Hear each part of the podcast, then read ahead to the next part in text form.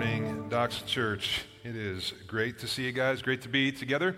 Guys, if you're if you're new, you haven't had a chance to meet yet. My name is Rob, one of the pastors here. It's great to have you part of the, the Doxa family today. But you joined us on a day where we are starting a new teaching series uh, through the letter of Philippians. Right, this is actually like my, my favorite book in the Bible, and so I'm excited to spend the next couple months just going through this and just kind of anticipating God doing a, a lot in the life of our, of our church. And really just kind of, I'm excited to see as we open up the Bible like we do every t- single time that we gather like this, what God is going to continue to do and shaping us and, and forming us more and more into the image of Jesus. But as you walked in here, okay, you got one of these. All right, I want you to go ahead and grab that and let me explain why you actually got this, okay?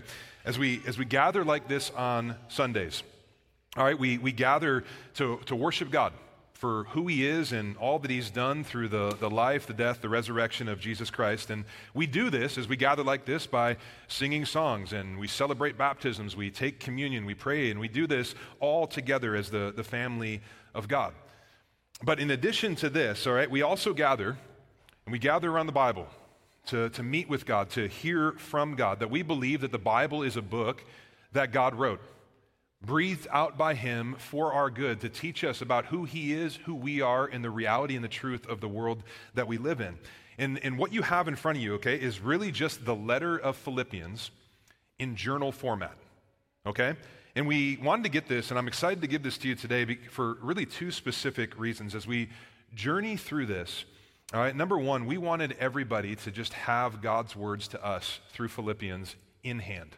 That we could be reading this together, studying this together. And so, the best gift that we could give you is the gift of God's word. We're going to be spending the next 10 weeks in this. And so, that's our, one of our primary goals in this. The second thing, though, as we study this letter together, all right, I really just kind of want to reinforce and encourage, like, just engagement with God as we hear the Bible taught. All right, because we got to remember that when the Bible is opened up and when the Bible is read and when the Bible is preached, doxa, God speaks. And as God speaks, we listen, but we, we do so. We listen in a way that we acknowledge the fact that we can be forgetful and we can also be just really distracted right? And there's a lot of stuff going on that sometimes our life just feels like we're in a snow globe that got shaken up, and we can be like, oh my gosh, I encountered God today. That was so encouraging. And then you get in the car and you're like, what did he say again, right? And you remember a joke and not something about the Bible. So we want to give you this to say, hey, let's engage in the discipline of journaling and note taking and see what God might do over the next 10 weeks as we, as we study this. And so this can be something that, that you write insights and learnings down that you can then revisit in connection group and even in the months in the years to come. So find your way to Philippians chapter 1. We have 11 verses today. Uh, and before we dive into that, let me, let me just start, guys, I, that I believe, I really believe that you know, Philippians is going to be incredible for the life of our church. I think it's going to have a profound impact and just really excited to get into this. And I know that maybe you're thinking, like, you're a pastor, we get it, you have to be excited about every book of the Bible. But guys, I really actually am specifically excited about Philippians. All right, four main reasons, okay? Number one, guys, Philippians is a joy producing book. It really is.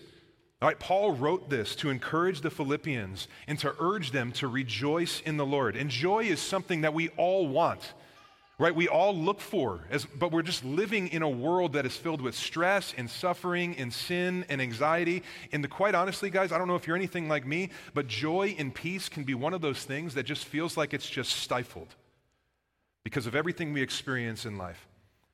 Philippians is written to point us to a joy that cannot be stopped, a joy that cannot be stolen, regardless of what we experience in our daily lives.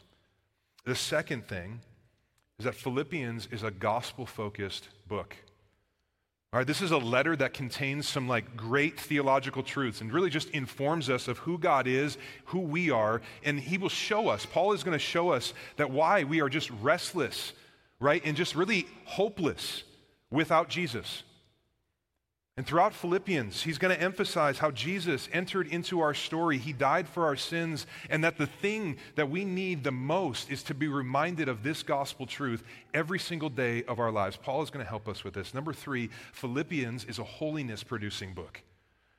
All right, Doxa, this letter is going to teach us not to just be church people, but to be Christians that follow Jesus This letter will teach us how to live like Jesus in light of the salvation that we have from Jesus through faith. All right, Paul is going to lay out for us the life and the example of Jesus, but hear this. All right, he's not just going to lay this out for us to just observe, but really just to kind of model and live out. All right, he's going to teach us how to strive for godliness in the midst of sin that is in all of our lives. And then the last thing Philippians is an eternity pointing book. All right, and what Paul is going to do is he's going to point us towards heaven. And he's going to work to help form a just eternal perspective in our lives, which is going to help us and just empower us to live lives of joy and trust and peace in the midst of hardships of just everyday life, guys. It's going to be great.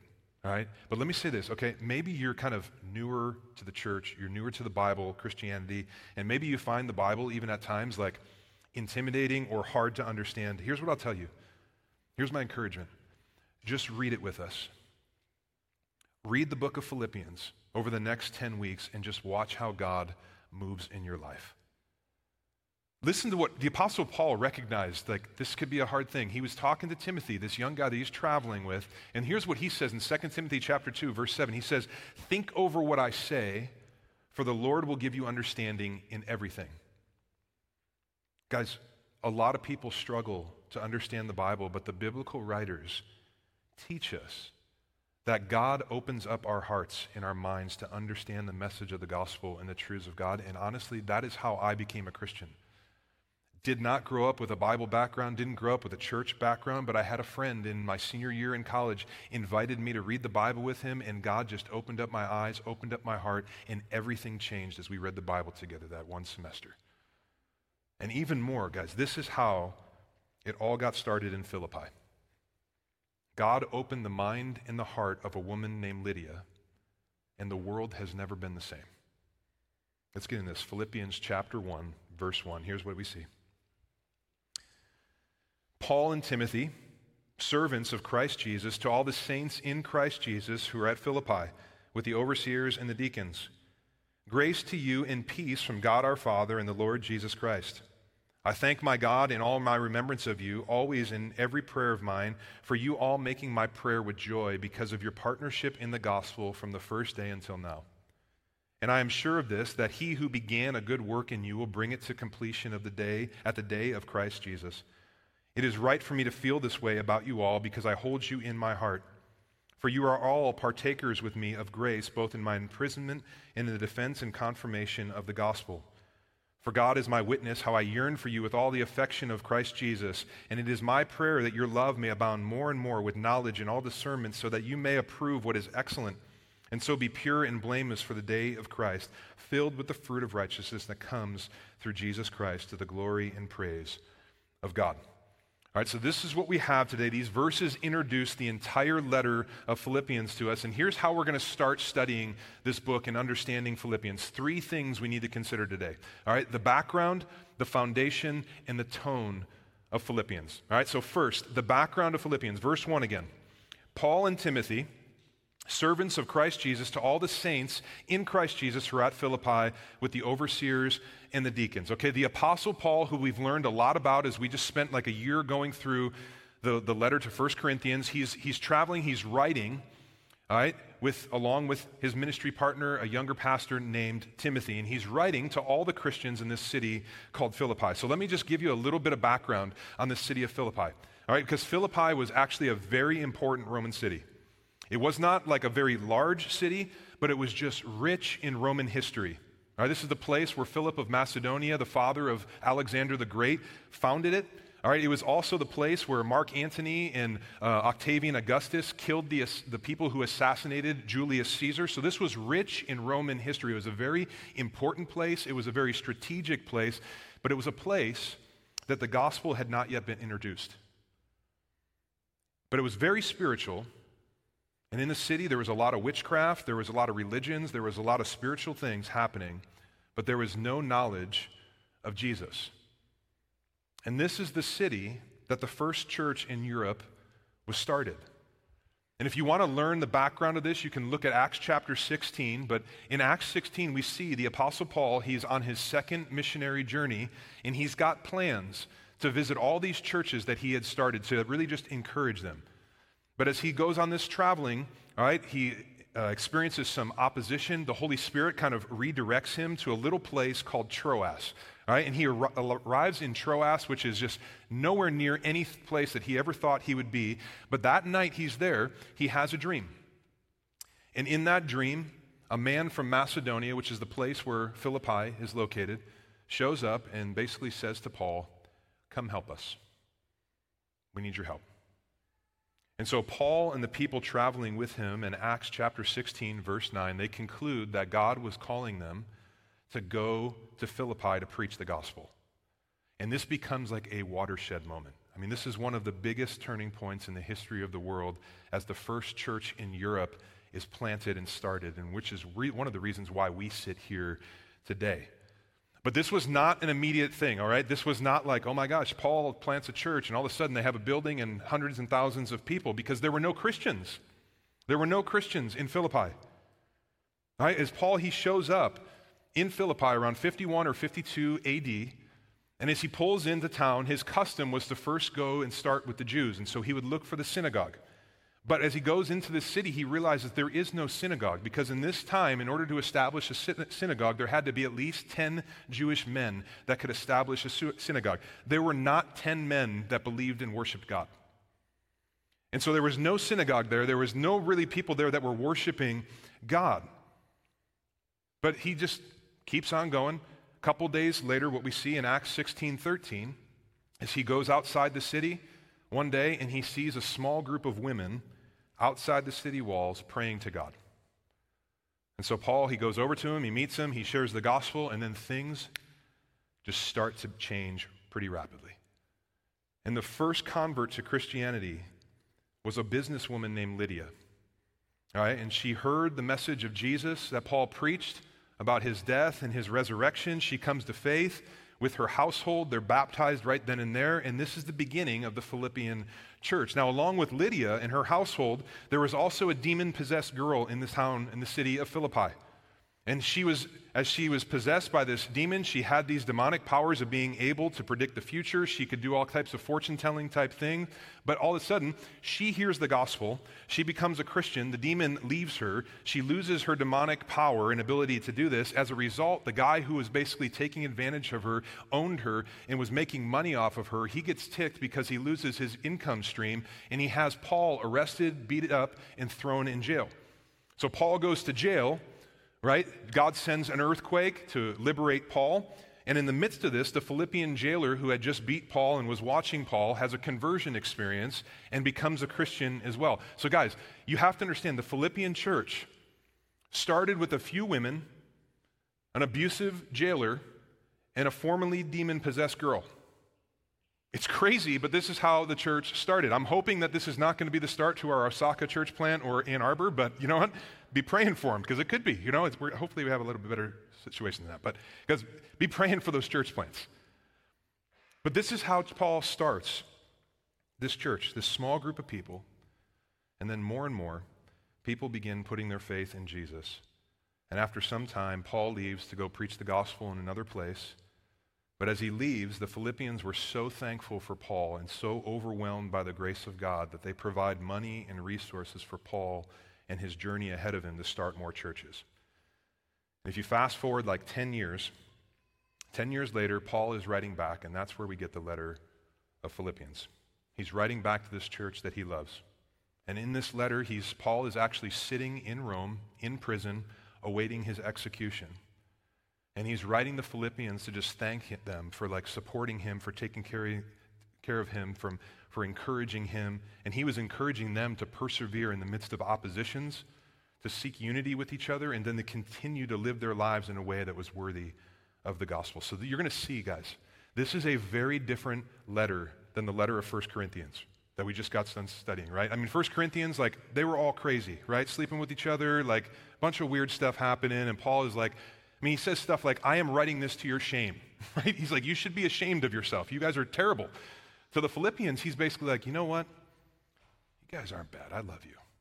you know, you, you, I love you so much. Keep going. Like, here's a, here's a hug through the paper, you know, and he just is going to encourage him. All right, so this is the background to Philippians. Now, the second thing we need to consider is the foundation of Philippians, or the big emphasis, the big category of Philippians. Look back to verse 3. Paul says, I thank my God in all remembrance of you, every or always in every prayer of mine, for you all making my prayer with joy because of your partnership in, and I want you to circle this in your Bible, the gospel. In the gospel, from the first day until now. Doxa, the primary concern of Philippians is the gospel. It's the advancement of the gospel. That as Paul is writing to the Philippians, and he's seeing the pressures of like various kinds kind of coming from culture, coming from society, gathering around this church, he wants to stabilize these Christians in Philippi that he's come to love so much. And everything he says goes back to the gospel. All right, look back to chapter 1. I want you to look back and just notice how frequently the word gospel appears in just this first chapter. Verse 5, because of your partnership in the gospel from the first day until now. Verse 7 I hold you in my heart, for you're partakers of grace with me, both in my imprisonment and the defense and the confirmation of the gospel. In verse 12, he says that what, what has happened to him actually served to advance the gospel. And Paul wants nothing more than verse 14 that the gospel would be proclaimed. In verse 15, his only concern was that the gospel was being preached. Then a little further in verse 27, he says, No matter what happens, live your life in a way that is worthy of the gospel striving together for faith in the gospel. Doxa, this is a book that is all about the gospel. And that is worthy of a pause. All right? Because in that word, there's, this is a word that so many people think they know, but oftentimes don't. And so, even if I asked you, like, what is the gospel? I mean, what would you say? Just think about that. A lot of people especially if you've grown up in or around the church and you've kind of been around the religion thing, you might have heard that word a thousand times. And you might have the thought of the gospel is really just kind of like the part of the Bible which kind of just like tips you into Christianity and tips you into a relationship with God. But then you kind of move on past the gospel and you get into like really in depth Bible studies and you really get into the deeper things and the deeper truths of what the Bible has to offer us. Some of you think that. Other people, in thinking about the gospel will say, well, it's kind of just like everything that the Bible says, right? And these people will confuse the gospel with the gospels. And they'll just kind of think like it's just everything that the Bible says. So, like the Great Commission, it's like Jesus' commands to love people, to take care of people, to do justice type work. That's the gospel. But here's what you need to know or be reminded of that's not the gospel. It's not the gospel. Those are implications of the gospel, but it's not the gospel. Guys, the gospel is a good news. It's good news to be proclaimed. It's the good news of what God has done for us through the man Jesus Christ. And the gospel is the foundation of the entire Bible, in which coming to Jesus and being saved by Jesus and growing with Jesus and living life Jesus, living like Jesus and then meeting with Jesus after death, this is where it all comes from. The gospel is the foundation that the Christian life stands on. It's the foundation that shapes everything that we do here at Doxa. It's the foundation that controls how we preach and how we live and what we do as Christians. The gospel controls everything. Everything is ultimately about the gospel. And the gospel is what God has done through Jesus' life, death, and resurrection. And just so we're all on the same page, I want to give you the gospel in three words that you can write down God saves sinners. This is the gospel. And we need to hold tight to this because this is the most important thing. This is the, what every page of your Bible is ultimately about. God saves sinners. Let me just walk through this, all right? Everything starts with God. His love, His grace, His actions towards us. That our lives, guys, the world that we live in, regardless of what the world tells us, it doesn't revolve around us. It's not about us, it's all about the glory of God. And some of us in here, we live in a very egocentric way, a very narcissistic way that we think everything kind of revolves around us. But actually, that's not the truth. The truth that we live in is that everything actually revolves around God, everything is about the glory of God. But as people, we kind of get this backwards. And this is one of the reasons why we named our church Doxa. Doxa literally means glory. So every time that we say the word Doxa Church, we're reminded that it's not about us, that it's all about God. It's all about His glory. He's the center, He's everything. It all starts with God. But because of sin in all of our lives, which is anything and everything that's in opposition to who God is and what God says, we are unable on our own to be with this God that life and everything is all about. That God had to save us. And at just the right moment, in the midst of humanity's sin and rebellion that separates us from God, Jesus Christ, the God man, steps into human history. And he lives and he dies in my place for my sin. See, the Bible shares that the, the wages of sin is death spiritual death, which is the terrible conscious reality of hell. And Jesus, out of his love and through his death and resurrection, makes a way. The only way, not just our way, he makes the only way for us to come back to God and avoid the terrible reality of hell, which is just eternal separation from God. That through faith, when we come to Jesus, He takes our sin, He gives us His righteousness, and we're brought back to God where sin no longer has the last word and directs our eternities, but Jesus has the last words. And what does Jesus say? It is finished. That it's not about us anymore, it's all about the glory of God through Jesus Christ. And because of this, guys, we don't have to fear sin and death anymore because Jesus, through His resurrection, has conquered everything Satan, sin, death, and hell, and we are His. This is the gospel that Paul proclaimed. This is the gospel that is the foundation of Philippians. This is the gospel that really just kind of established this church in Philippi. It's the gospel that established Doxa Church. This is the gospel that transforms people who believe into the likeness of Jesus so we can continue what Jesus started. And this is the gospel with its transformative effects that brought Paul an immense amount of joy immense amount of joy. And this leads to the last thing we're going to consider this morning, and that's the tone of Philippians. And the tone is this it is joy. Joy. And this is one of the reasons I think I just love this book so much, because I don't know if you're anything like me, but life, guys, Sometimes it's great. Other days it's like, man, I'm just getting kicked in the face every single day. And then I wake up and I'm not getting kicked in the face. And I'm like, wow, this is a good day. And I get kicked in the crotch. And I'm like, geez, come on, right? But I, and I'm just looking for some joy, some stabilizing. And I love this about Philippians. Paul, he's figured out something. He's figured out something. And it's right here in front of us. And we're going to experience this over the next 10 weeks. And he's going to unlock this secret to joy. But this is the tone. Four chapters, he says joy or rejoice 16 times. Joy just kind of radiates off of every single page. And as we go through Philippians, it's a call for us to come to a particular joy that Paul experienced in a really profound way, even as he sat in jail waiting to be executed. And in looking at these opening verses, all right, we can see at least four things that produced an abounding joy in Paul. And I want to go through these four things real quick because it will also cause us to rejoice, which is one of Paul's big goals here. So, the first thing that caused Paul joy is that he remembered the transformational power of the gospel. Look at verse 1. Paul and Timothy, servants of Christ Jesus, and I want you to underline this next part in your Bible, to all the saints in Christ Jesus to all the saints in Christ Jesus who are at Philippi with the overseers and deacons. All right, Paul calls the, the Philippians, look, saints. All right, now depending on your background, there's different understandings about what a saint is. For example, if you grew up in the Catholic Church, you understand saints that are, are basically like revered people who are officially canonized after death because they've met certain demanding requirements by the Pope.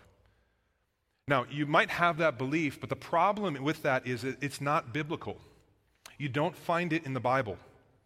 All right, that when we look at the Bible and everything that it teaches, the word saint comes from the Greek word hagios, which literally means consecrated one or set apart or holy.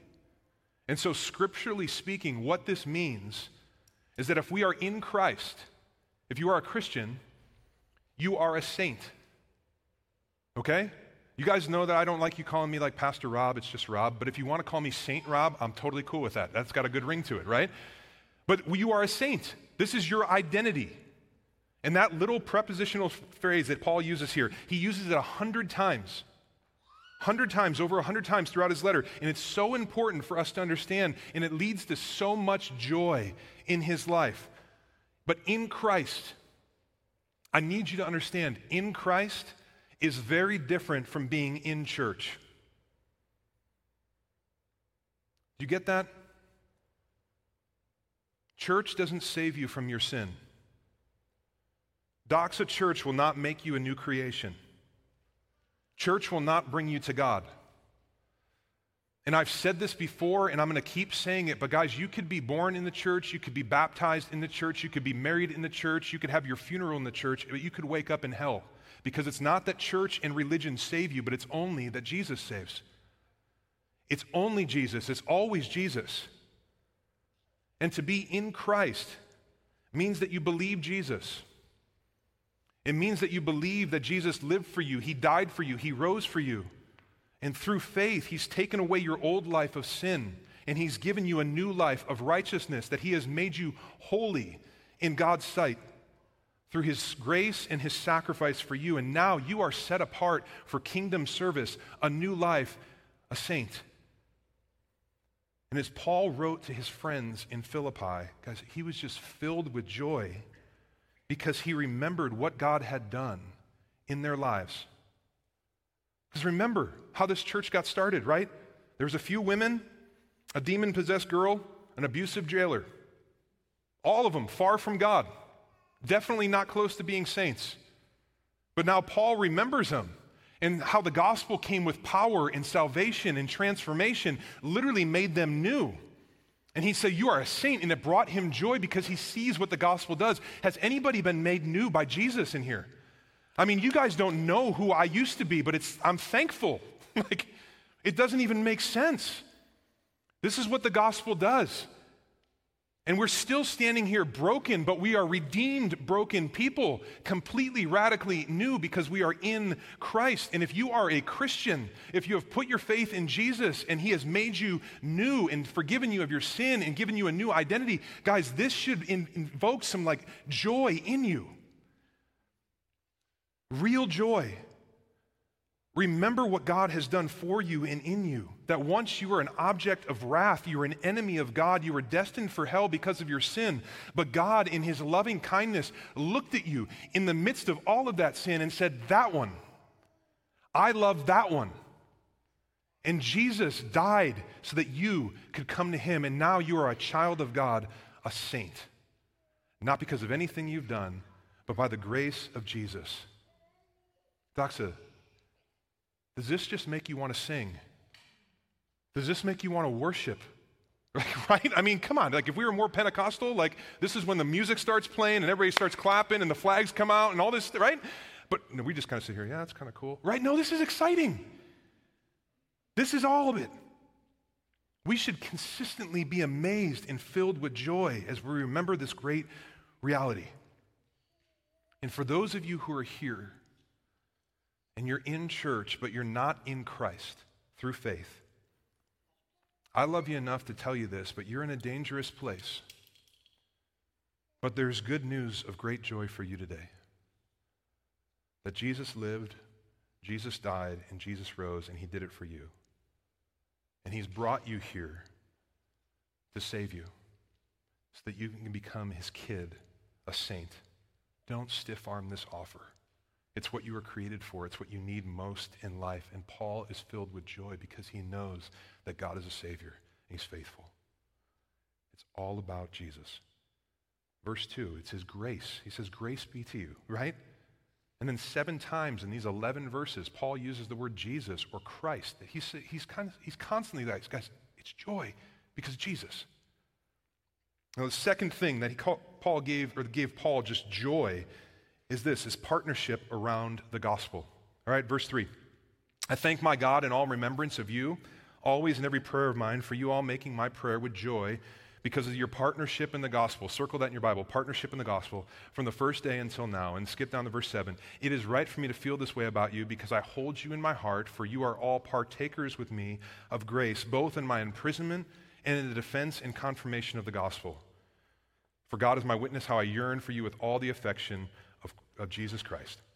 All right, here's what Paul's saying Paul's just saying, I'm filled with joy as I think about you and the life that we share together. And this word partnership in verse 5 is, is the word koinonia, which literally means just to have something in common with another person, to, to bond them together. And in Philippians, koinonia refers to gospel centered friendships, all right, which includes gospel centered mission. And Paul is filled with joy because of the gospel friendships and mission that he shared with the Philippians. And while all of humanity, because of God's grace, his common grace, regardless of faith, all of humanity can, uh, can experience and, and enjoy friendships. Gospel friendships are different. All right, C.S. Lewis, in his work, Four Loves, he, he said it like this that true friendships are started and discovered when you say, Wait, what? You too? I thought I was the only one. Friendship is based on commonality. And gospel friendships are much deeper because the commonality that we have is around an eternal Savior. And gospel friendships are different because, different because as we live life together and we try and love each other and care for one another and serve one another and annoy each other, we do all of this not empowered by our own love and grace that we have in our life, but empowered through the Holy Spirit who gives us His love to love each other like that and causes a deeper rooted friendship. And Paul is thinking about this relationship that he had with the Philippians, and he's just so thankful. He's thankful for that friendship, but he's also thankful for the mission that koinonia revolves around. And here's what I mean by mission Doxa, it's more and more people meeting Jesus. Guys, does it bring you joy to see someone come to faith in Jesus and find salvation? When we do baptisms, like, do you get excited? I mean, I tell you to throw stuff and yell all the time, but you just do that to appease me? Or is there like a genuine joy because you're excited about this? One of my heroes in the faith, one of the greatest preachers in the history of the world, Charles Haddon Spurgeon, he once said, If you have no desire for someone to be saved, you might not be saved yourself. And his whole thing was there's no way that you can experience the love and the grace of Jesus and the transformative effects and not want somebody else to have that. It changes everything. And when we experience this love and grace, guys, it just causes us to want to give that away. And it brings me so much joy to be part of the Doxa family with you, partnered in the gospel partakers of grace, on mission together with the hope and the prayer that many others in Madison will come to know Jesus like we do. Amen? It's joy. The third thing that brought Paul immense joy, and guys, I love this, it's the faithfulness of God. Look at verse 6. This is great. I am sure of this, that he who began a good work in you will bring it to completion at the day of Jesus Christ. And what Paul is doing here He's showing us even more reasons for his joy. And he's saying it's rooted in the fact that God is faithful. All right, the Philippians were faithful to Paul even though they were separated from him. And while Paul was in jail, they kept providing for him and sending him things that he needed. And the reality that Paul shows us is that, much in the same way that the Philippians were so faithful to Paul, God is always faithful to us. Amen? He is. And what Paul is pointing to is that we can have confidence in our salvation that God who saves us will never leave us or let us go. And what he does here, in some ways, he gives us a brief explanation of what a real Christian is. All right, a real Christian perseveres. And this hits on some theology and focuses on the doctrine of grace. But what this means is that if we come to Jesus in faith and continue to follow him throughout our life, we can be confident that we are saved that we cannot lose our salvation. Theologically, we call this the perseverance of the saints. And to persevere literally means to continue on in the faith. The Bible teaches that if you are really a Christian, you're going to keep walking with Jesus. Now, hear me on this. It doesn't mean that you don't sin. It doesn't mean that you don't mess up. It doesn't mean that you don't struggle. But what it does mean is that you repent and you just keep on keeping on with Jesus every day of your entire life. And some of us, we've asked this question and we've struggled with questions like, well, a friend of mine or a family member, you know, they said that they were a Christian, but they're not really walking with God today. Did they lose their salvation? Here's what I'll say the answer is no. Because it's not that we lose our salvation, because Jesus never loses Christians. Romans chapter 8, John chapter 10.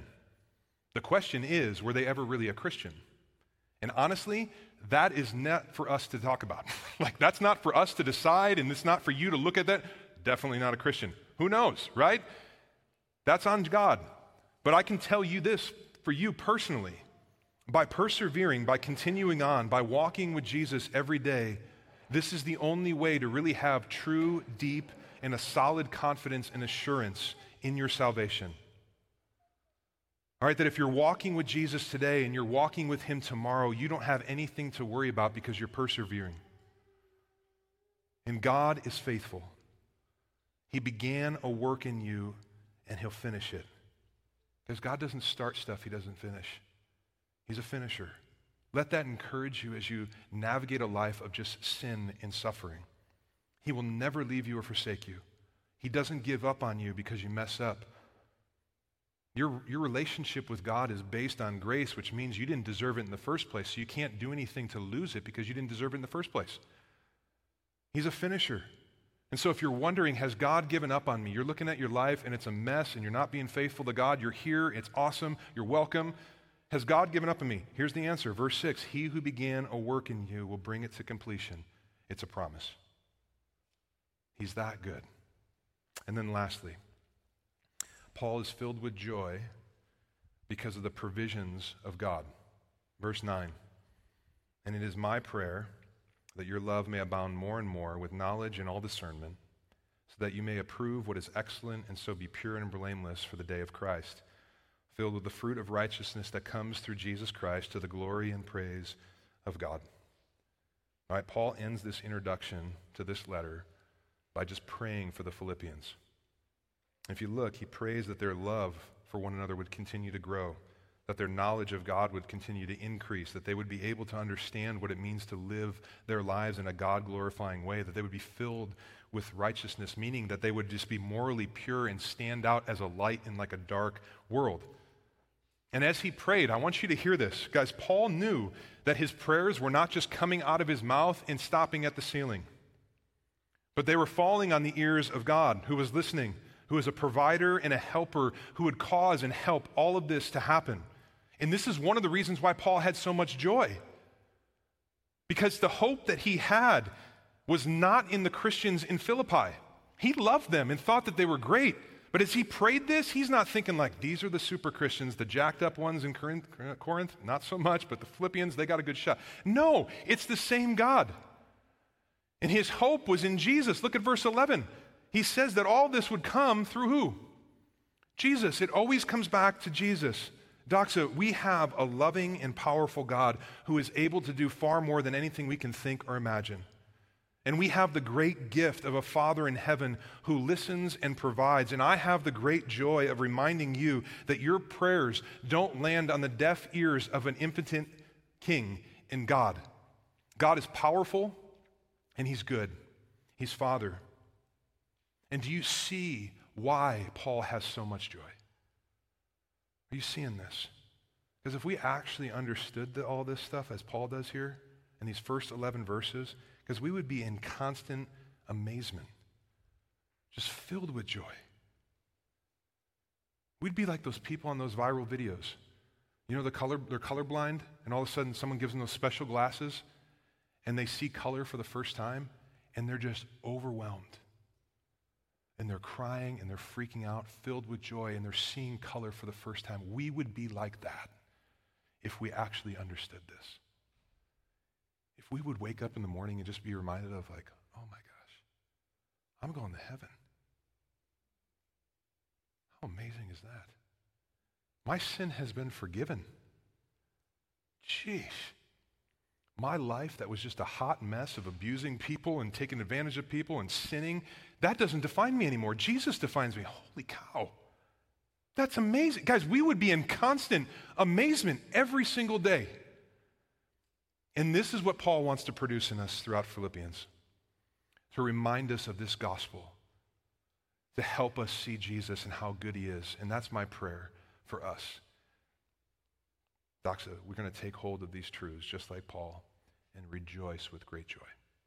Let me pray.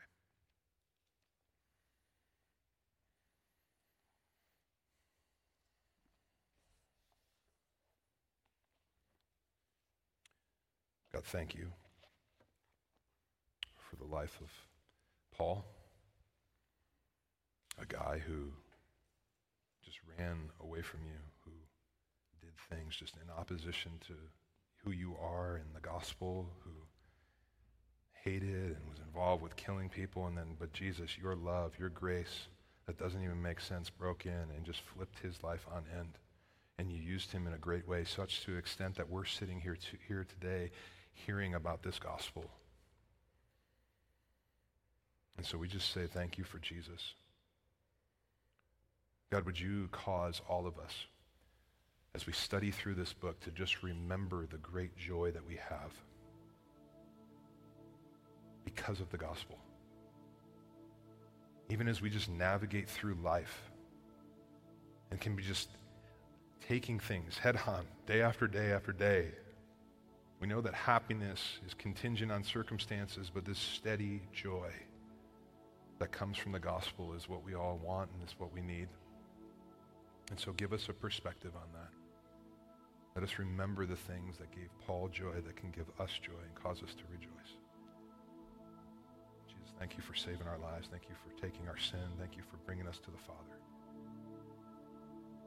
God, for those who are in here that have been following you for a long time, would Philippians just be an opportunity to reinvigorate their faith? Would you just give a fresh revelation of the gospel? Wake, wake up the sleepy Christians in here. And for those who don't do not know you, but you've brought here, God, we pray that they would just have their eyes open to you, their hearts warm to you, that they would realize how much you love them and what you've done to save them, and just cause them to come to you, to be born again, to be a saint. Jesus, we love you.